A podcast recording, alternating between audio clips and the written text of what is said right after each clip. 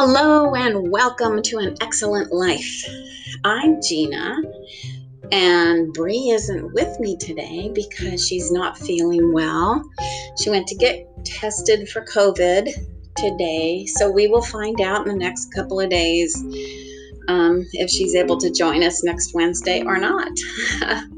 and maybe we'll find another way for her to join. Um, I think we can do that on where she's at and where I'm at. um, anyway, we are here every Wednesday. At least one of us will be here every Wednesday with a new episode to help you ask questions, find answers, and hopefully entertain you with our perspectives. Um, and I'm kind of sad that Bree's not here to uh, talk about her uh, perspectives and perception of different things because I, I think it's great to have uh, someone else's um, point of view. Um, I do. I will tell you how I'm doing because I was going to ask her how she's doing, but I already know. Not feeling well. Um, I'm doing great because in about an hour or less, um, my son is coming home. He was on a three week um, hiking trip in the Sierras of California on the John Muir Trail. It was quite an adventure for him, and I can't wait to hear all the stories, even the terrifying one from the first day, and some of the. Um, crazy things that happened to Hannah's buddy, who had to leave after the first week because he um, had altitude sickness. Uh, that's kind of like life, right? Sometimes we get altitude sickness, and sometimes terrifying things happen. So I maybe I'll incorporate that into next week, but I think what I'd rather do is interview him at some point. So I'm going to let him come home and relax and go through his uh, reacclimating to being home. And then we will talk about him doing an interview sometime in the near future. Um, oh, and if you don't know, the, the John Muir Trail goes through the, the Sierras in kind of central northern part of California. Uh, they started around the Sequoia Wood National Park and went through Kings Canyon National Park and ended up, he ended up in Yellowstone, not Yellowstone, Yosemite National Park. And um, a couple of friends went up to pick him up in there in San Jose. And on their way down, they should be here soon. So, yay! so, I will get this podcast on, on the road um, and talk about um, kind of the second half of, of what we were talking about last week when Bree was with me. so, as a life coach, I've developed cornerstones in my program based on scripture. Sometimes we'll be talking about how to understand the relevance of these scriptures, but not on every episode because this is not a Bible study, even though today, I, after I was reading through it, um, some of the things that I wrote down, um, I'm thinking, ah, oh, this kind of sounds like a Bible study, but not really. I just want to bring in what these scriptures mean, how relevant they really are to us today, and how we can use them to expand our lives. So last week we started the conversation around Second Peter um, chapter 1 verse 3 which says his divine power has given us everything we need for a godly life through our knowledge of him who called us by his own glory and goodness. The three main points of the scripture are one he's read already given us access like he's already given us access to everything um, most likely since before we were born. That means you already have access inside yourself, in your spirit. It's in your spirit now. That's pretty exciting. When you find out who you are and what you have, that is really exciting. Um, okay, so point two living a godly life is the same as living a holy life. And holy is the same as being anointed. Anointed means set apart. I'm pretty sure that each person on this earth who has this access is meant to be set apart of whatever commotion is happening in our lives right now um, or at any given time. I know we talked about this a little last week, but it's so important that we need to go a little bit deeper. What do we need to be set apart from? Well, for as long as I can remember, um, I was taught that we need to act holy or pious, and yes, of course, respectful and kind behavior is important. However, if it's only on the outside and we don't feel it on the inside or know it as truth in our minds, it's not authentic. So that's key to feel it on the inside and know it as a truth in your mind because anything else is just fake. and we don't want to be fake. Well, at least most of us, I think, don't. Um, so, living in this way comes from understanding life and humans, but mostly understanding this third point.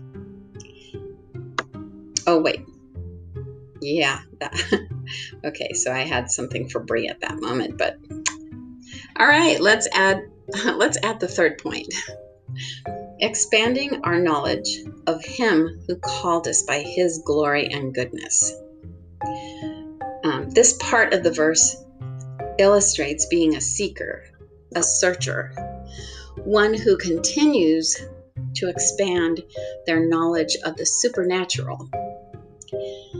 It also points out glory and goodness, which are rooted in love and can't be a bad thing.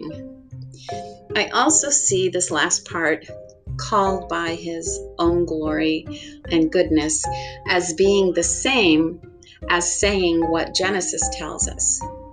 We are made in his image. In his image, we are made.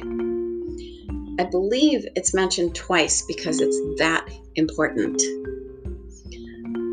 When we think speak and act from a place of love, which I believe is that glory and goodness, then it's so authentic and it's so real in in who we are. We embody that whole idea of love and goodness.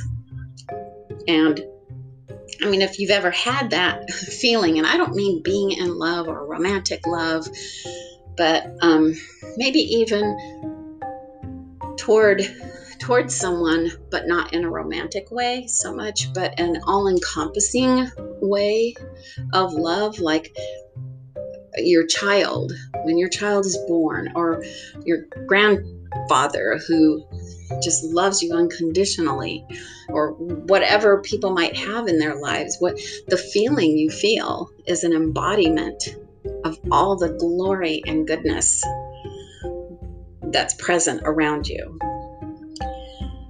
So I think this verse is really important because taking it apart, we can see all these little pieces that we can share in each one of them because we are made in the image of this all encompassing love. Um, that doesn't make us that, it just gives us access and ability to, to be part of it.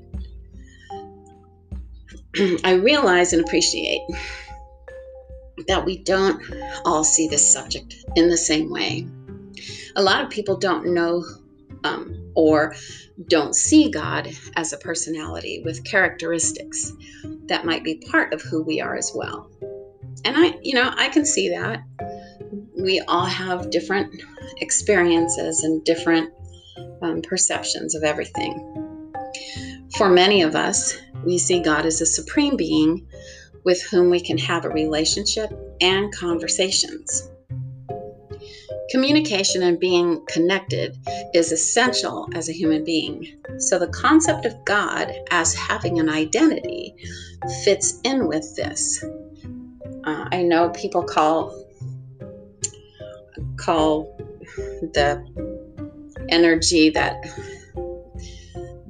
that is all uh, that all that is in, I'm sorry that is in the universe they call that universe or source. And I get that.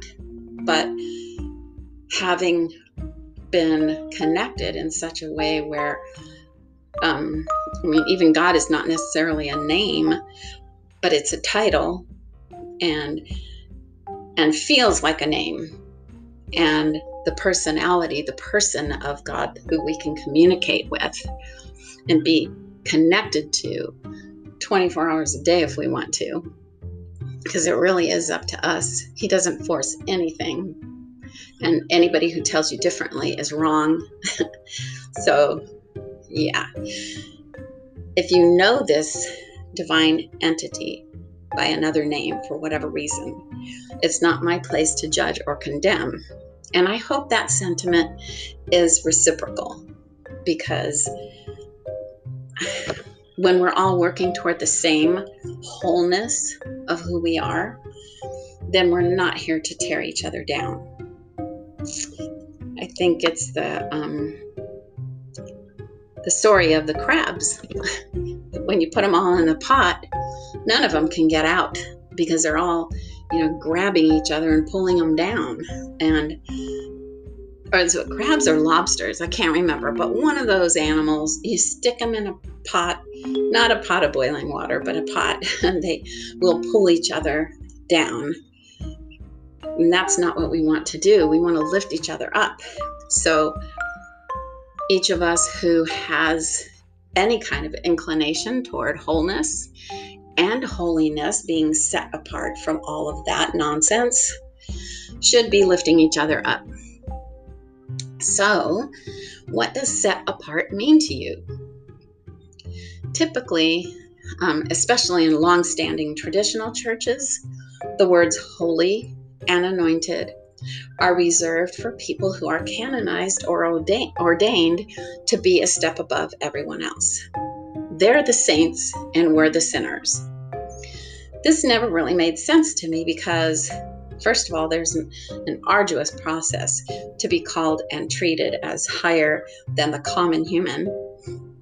Yet every human makes mistakes on many levels. And on the other hand, we can all rise above to be extraordinary from the heart, mind, and spirit through thoughts, beliefs, words, and actions. The conclusion I've come to after decades of observation and research is that everything we need is inside the spirit we each have. We have an all access pass to love and goodness. It's a matter of choice to connect and receive. And that's really what it comes down to. Our choice to continue to seek and search and release the things that don't work for us and be open to receiving the things that do fill us up.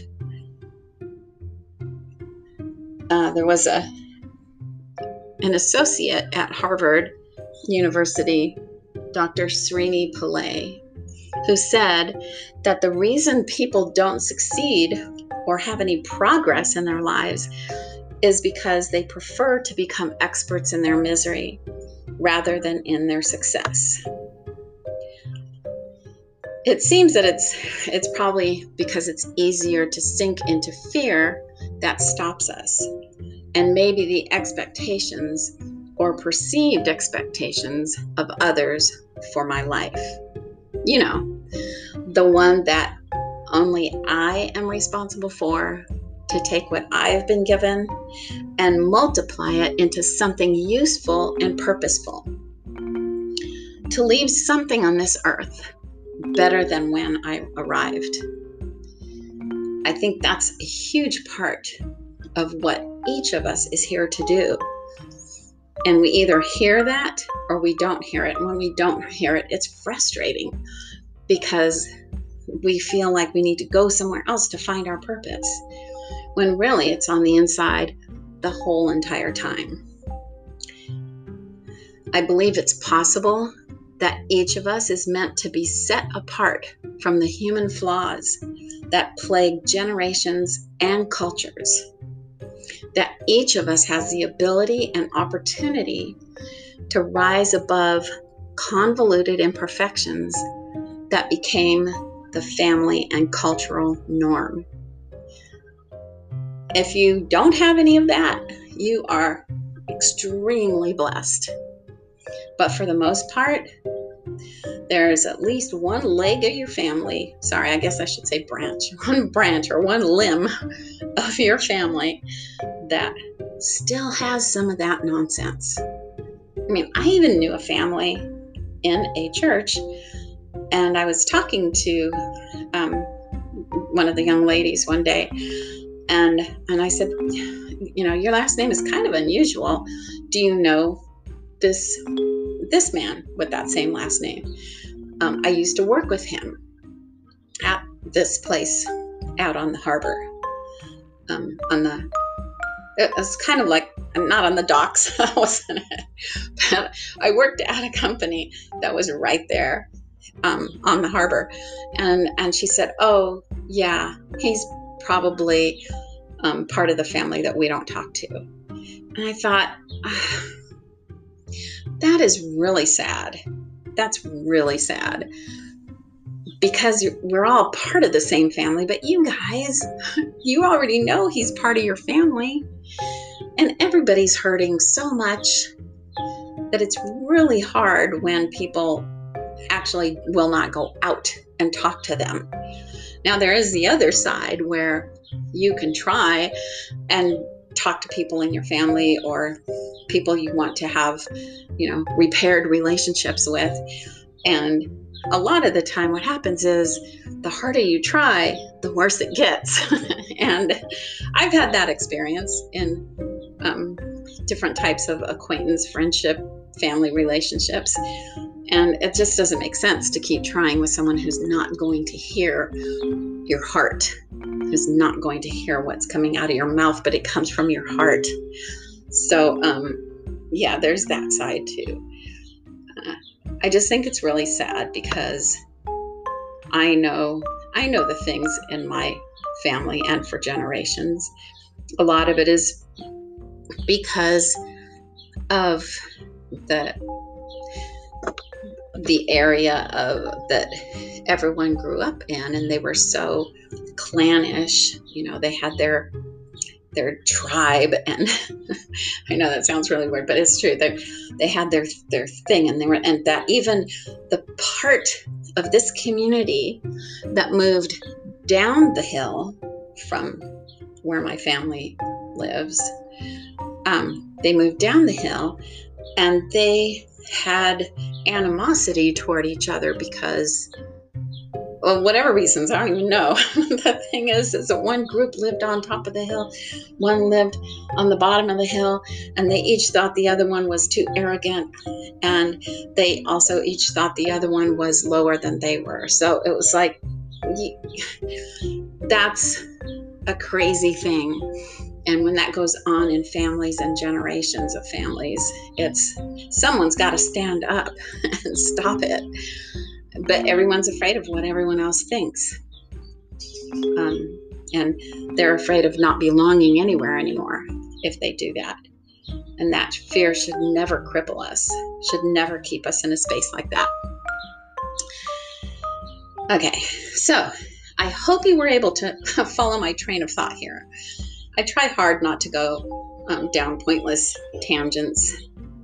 Therefore, to answer the question, if it's inside, how do I get it out? I'll use the same points. First, you already have everything that you need for a good and godly life inside your spirit. Give yourself quiet time to meditate in peacefulness and listen for inspiration, wisdom, and guidance. Okay, second, each of us is intended um, to be set apart, to rise above mediocre living. It's not with a sense of arrogance, but with a sense of humble confidence to have and follow your dreams and visions and make a better life. There's nothing wrong with that. Just don't do it in arrogance. when each of us can move forward in this way, we create ripples of goodness that reach out from the energy that we create. I mean, you don't even have to be there anymore. You can be in an area, you can be who you are, you can follow your dreams and visions with humble confidence and strength of character. And somehow that energy is still moving. I mean, energy doesn't stay still, it's not static, it's constantly moving. So the ripples go out, and you don't even know who you're going to influence. That's pretty amazing, right? Third, be a lifelong learner, a seeker of truth, asking for wisdom and knowledge of the divine entity which is bigger than you as the source of love and joy, each of which holds the highest energy vibration. This makes it possible to inspire others to do the same, to, to do the same in their lives from our example alone. So I'm pretty passionate about sharing all of this, and that's why I'm doing this podcast. Bree comes along when she can. Obviously, today, like I said at the beginning, she's not feeling well. Went for a test. We'll find out in the next couple of days if she can join us next week or if there's another way for us to do this. But her perception is it I'm pretty sure it adds a lot to what uh, to what my intention is here. I want to share these things because, well, let me tell you, it took years and sometimes a ton of heartache to learn these things. I that was my mentor, apparently. you know, um, experiences were my mentor. I did read a lot of different books. Um, C.S. Lewis has a lot of uh, influence in my life. And I'm not going to go through a list right now because, um, like I also said, my son's going to be here soon. So I'm going to make this podcast uh, pretty short, episode pretty short. I just hope that it is something that is going to add to your life. Um, thank you for listening to an Excellent Life podcast. We'll be back next week with more. I believe our topic next week is When You Know You Have Everything, There Is No Lack. If you like our show, let us know. Share it with your friends. Support us if you can so we can continue bringing you more information and conversation that we hope adds value to you. If you have a story that resonates with what we're talking about, send it to ginatcoach at gmail.com. We'll be sharing listener stories on the last Wednesday of every month, beginning in July. So I'm really looking forward to getting stories from anyone listening. Until then, have a great week see, anything happening this weekend? No, no, last week was Father's Day, right? Okay, so have a great week. From me, Gina T, and Bree, who is absent today, and from an excellent life. Thank you for listening. Ciao.